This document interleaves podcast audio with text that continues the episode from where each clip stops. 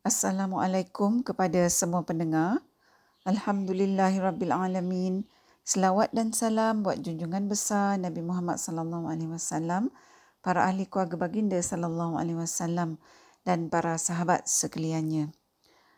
Untuk episod kita kali ini, kita akan mentadaburkan ayat 35 surah An-Nisa iaitu firman Allah yang bermaksud dan jika kamu bimbangkan perpecahan di antara mereka berdua, iaitu suami isteri, maka lantiklah orang tengah untuk mendamaikan mereka, iaitu seorang dari keluarga lelaki dan seorang dari keluarga perempuan.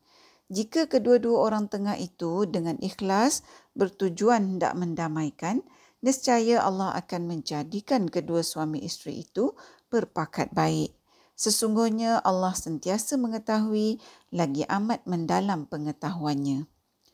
Para pendengar, uh, dalam tafsir Ibn Qasir bagi ayat 35 surah An-Nisa ni, uh, dinyatakan bahawa uh, menurut pendapat kebanyakan ulama fiqah, bila berlaku pertelingkahan ya antara dua suami isteri, hakim mestilah merujuk kedua suami isteri ini kepada seorang yang boleh dipercayai untuk menyiasat apa yang berlaku sebenarnya antara suami isteri itu uh, bagi tujuan uh, untuk memberhentikan sebarang uh, kesalahan yang berlaku antara kedua suami isteri itu.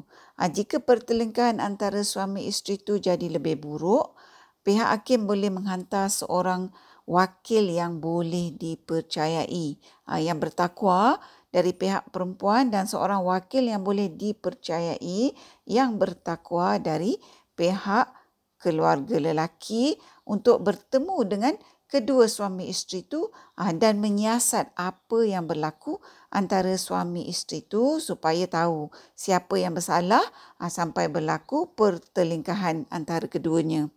Kalau didapati suami itu menganai isteri, maka kedua wakil ni boleh menghalang suami itu daripada meneruskan perkahwinan dengan istrinya.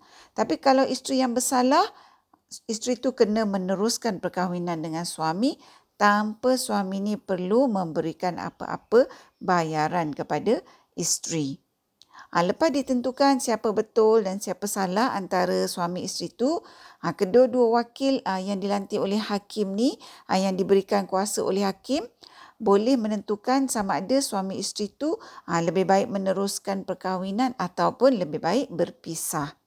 Kalau kedua wakil ni menentukan supaya perkahwinan diteruskan ha, dan salah seorang dari suami isteri itu tak setuju dan seorang lagi setuju, kalau berlaku kematian ya di pihak uh, dari suami isteri ini, Ha, kalau yang tak setuju tu meninggal dunia, pihak yang bersetuju tu boleh mewarisi harta si mati.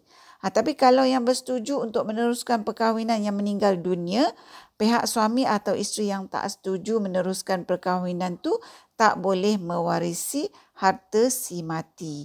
Ha, jadi inilah sebahagian dari tafsir ha, Ibnu Kathir bagi ayat 35 surah An-Nisa ni. Para pendengar, ha, perbalahan antara suami isteri ha, memanglah merupakan ha, perkara yang lumrah dalam kehidupan kita ni. Yang berbeza adalah tahap perbalahan ya, antara suami isteri itu. Ada uh, perbalahan atau pergaduhan yang kecil dan ada juga yang sampai tahap serius uh, sampai menyebabkan perceraian. Uh, perbalahan suami isteri ini para pendengar uh, macam yang kita semua tahu ianya terjadi kerana macam-macam sebab. Jadi bila berlaku perbalahan antara suami isteri ni, ha, ada yang mengambil keputusan ha, terus pergi mengadu ke pejabat agama untuk selesaikan ha, perbalahan mereka. Dan ada juga suami isteri yang terlebih dahulu dia minta keluarga kedua-dua pihak untuk tolong selesaikan perbalahan antara mereka. Kok-kok tak payahlah nak ke pejabat agama dah boleh baik. Jadi kalau yang ambil keputusan untuk terus uh, buat aduan ke pejabat agama, hukum yang dijalankan uh, macam yang kita dah kongsikan dalam tafsir Ibn Qasir tadi. Aduan pada pejabat agama ni para pendengar susun aturnya adalah jelas. Yang saya nak ketengahkan di sini uh, ialah bila suami isteri tu uh, minta pertolongan dari keluarga kedua-dua pihak untuk cari titik perdamaian.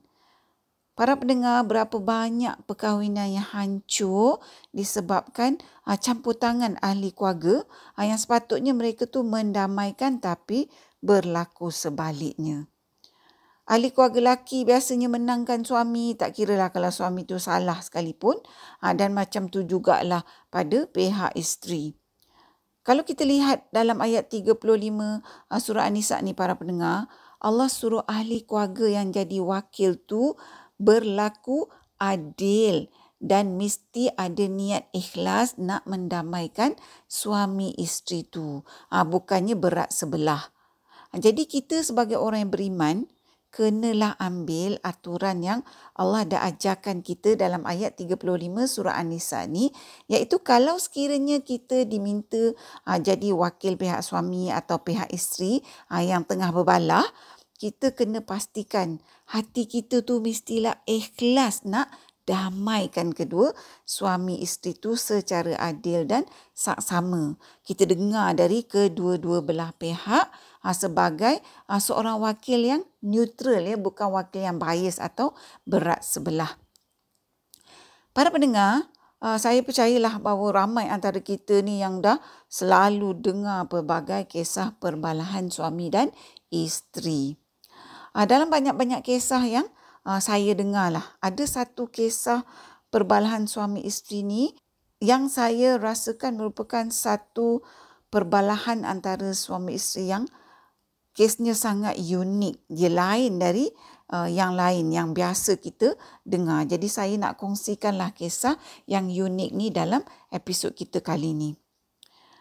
Para pendengar, ada sepasang suami isteri ni yang uh, umur mereka masih muda mereka masih lagi meneroka pelayaran rumah tangga.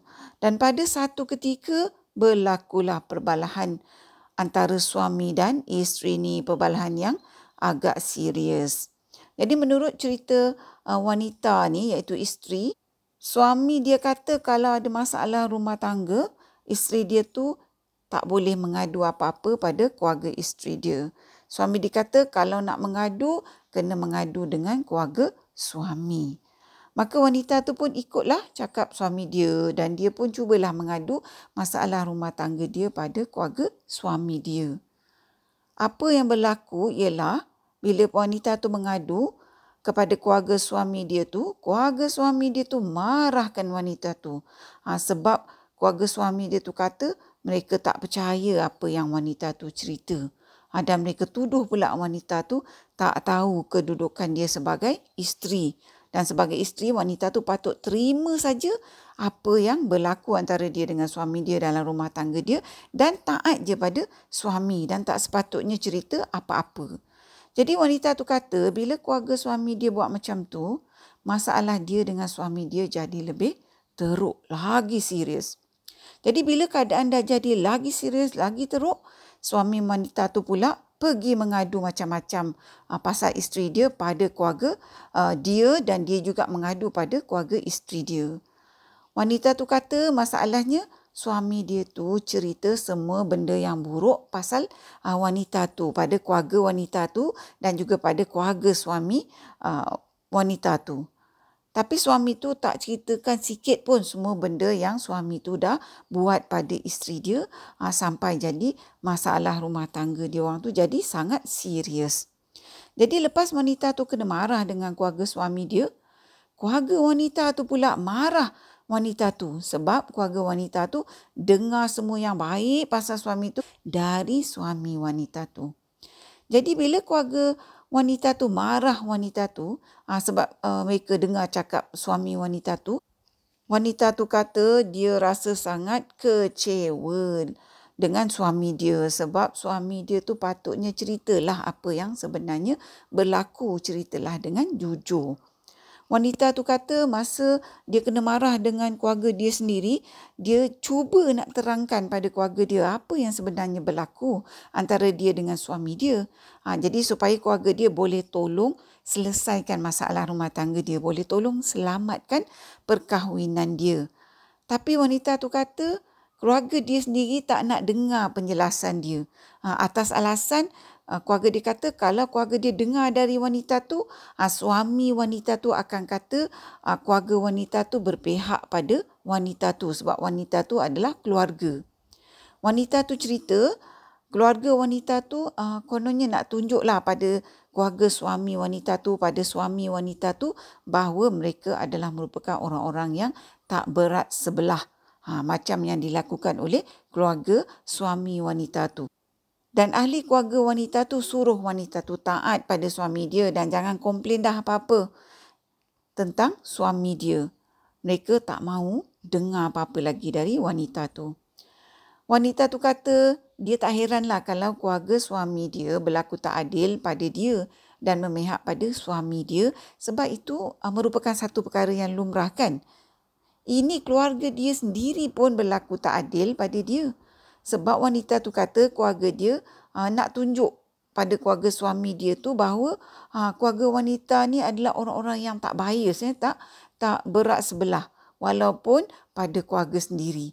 Ha, sebab itulah keluarga wanita ni tak menangkan wanita tu, tak nak dengar dari wanita tu tetapi wanita tu kata keluarga dia lupa hakikatnya bahawa mereka tak berlaku adil pada dia sebab hanya dengar cerita sebelah pihak sahaja.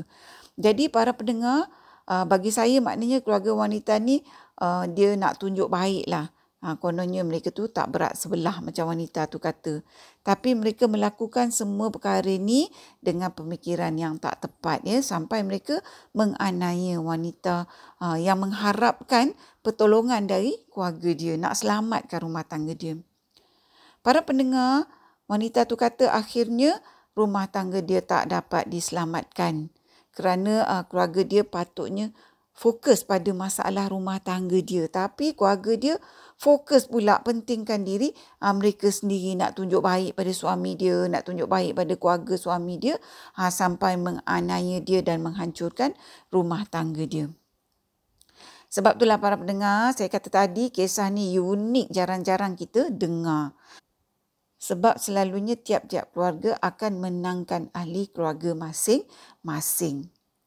Para pendengar, kalaulah kedua-dua keluarga yang terlibat dalam kisah wanita ni ya, faham aturan yang Allah nyatakan dalam ayat 35 surah An-Nisa ni bahawa kedua-dua belah pihak keluarga suami dan isteri yang jadi wakil sepatutnya dengar penjelasan kedua-dua pihak. Dan jangan ramai-ramai satu sebelah pihak suami satu lagi daripada pihak isteri macam yang dinyatakan dalam ayat 35 surah An-Nisa ni. Ah, dan mereka ni wakil-wakil ni perlulah berlaku adil dan perlulah bersifat ikhlas untuk mendamaikan kedua suami isteri tu. Ah, dan bukannya sibuk nak cari kesalahan suami atau sibuk nak cari kesalahan isteri ah, disebabkan mereka tu berat sebelah pada ahli keluarga sendiri. Atau satu lagi keadaan macam kisah keluarga wanita ni yang mana mereka tu pentingkan diri mereka nak tunjuk mereka tu baik pada manusia sampai mereka tak sedar mereka dah menganiaya individu yang memerlukan uh, pertolongan yang merupakan ahli keluarga mereka sendiri. Kalau kedua-dua keluarga faham Ha, mungkin perkahwinan wanita ni para pendengar dapat diselamatkan insya-Allah. Jadi ini adalah satu uh, kisah yang bagi saya amat menyedihkan ya yang berlaku di kalangan orang-orang Islam sendiri disebabkan uh, kurangnya kefahaman agama. Mungkin ini satu kisah yang saya dengar, mungkin banyak lagi kisah yang sama yang berlaku dalam masyarakat kita. Para pendengar, dalam ayat 35 surah An-Nisa ni kita dapat lihat ya bahawa Allah galakkan perkahwinan dan Allah tak suka perceraian. Sebab tu dalam ayat 35 surah An-Nisa ni Allah kata kalau kedua-dua wakil suami isteri itu ikhlas niat nak kedua-dua suami isteri itu berbaik maka Allah akan menyatukan kedua suami isteri itu semula dapat berpakat untuk teruskan perkahwinan mereka. Para pendengar Allah SWT menutup ayat 35 surah An-Nisa ni dengan peringatan Sesungguhnya Allah sentiasa mengetahui lagi amat mendalam pengetahuannya. Maknanya para pendengar kita boleh tadaburkan bahawa Allah bagi tahu kita kita kena ingat bahawa Allah Maha mengetahui dengan pengetahuan yang amat mendalam apa yang sebenarnya berlaku antara suami dan isteri itu. Tak kisahlah isteri kata apa, suami kata apa, Allah lebih mengetahui. Sebab mungkin ada pihak yang tak jujur ya seperti dalam kisah wanita tadi tu. Dan apa juga dalam hati kedua-dua wakil keluarga yang terlibat dalam perbalahan suami isteri aa, yang sama ada mereka tu ikhlas nak mendamaikan ataupun sebaliknya ataupun terpesong tujuannya macam kes keluarga wanita tadi. Allah maha mengetahui sedalam-dalamnya. Manusia ni para pendengar kadang-kadang mulut lain hati lain.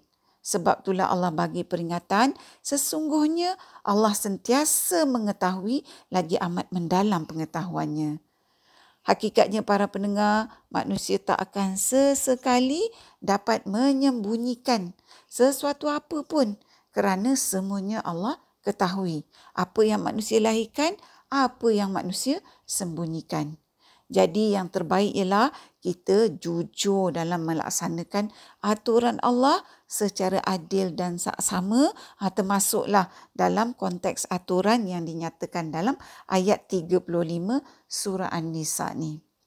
Para pendengar yang dihormati, setakat ini dahulu perkongsian kita buat kali ini.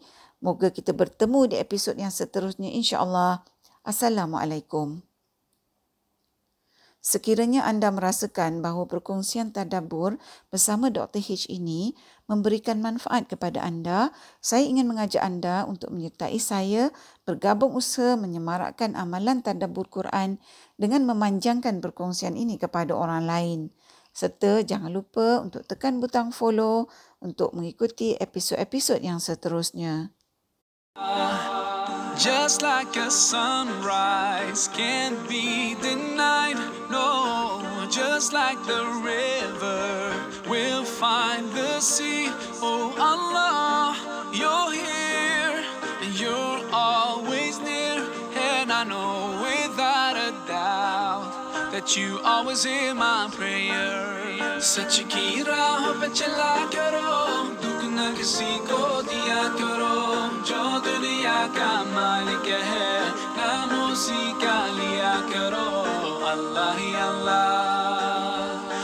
Allah, Allah.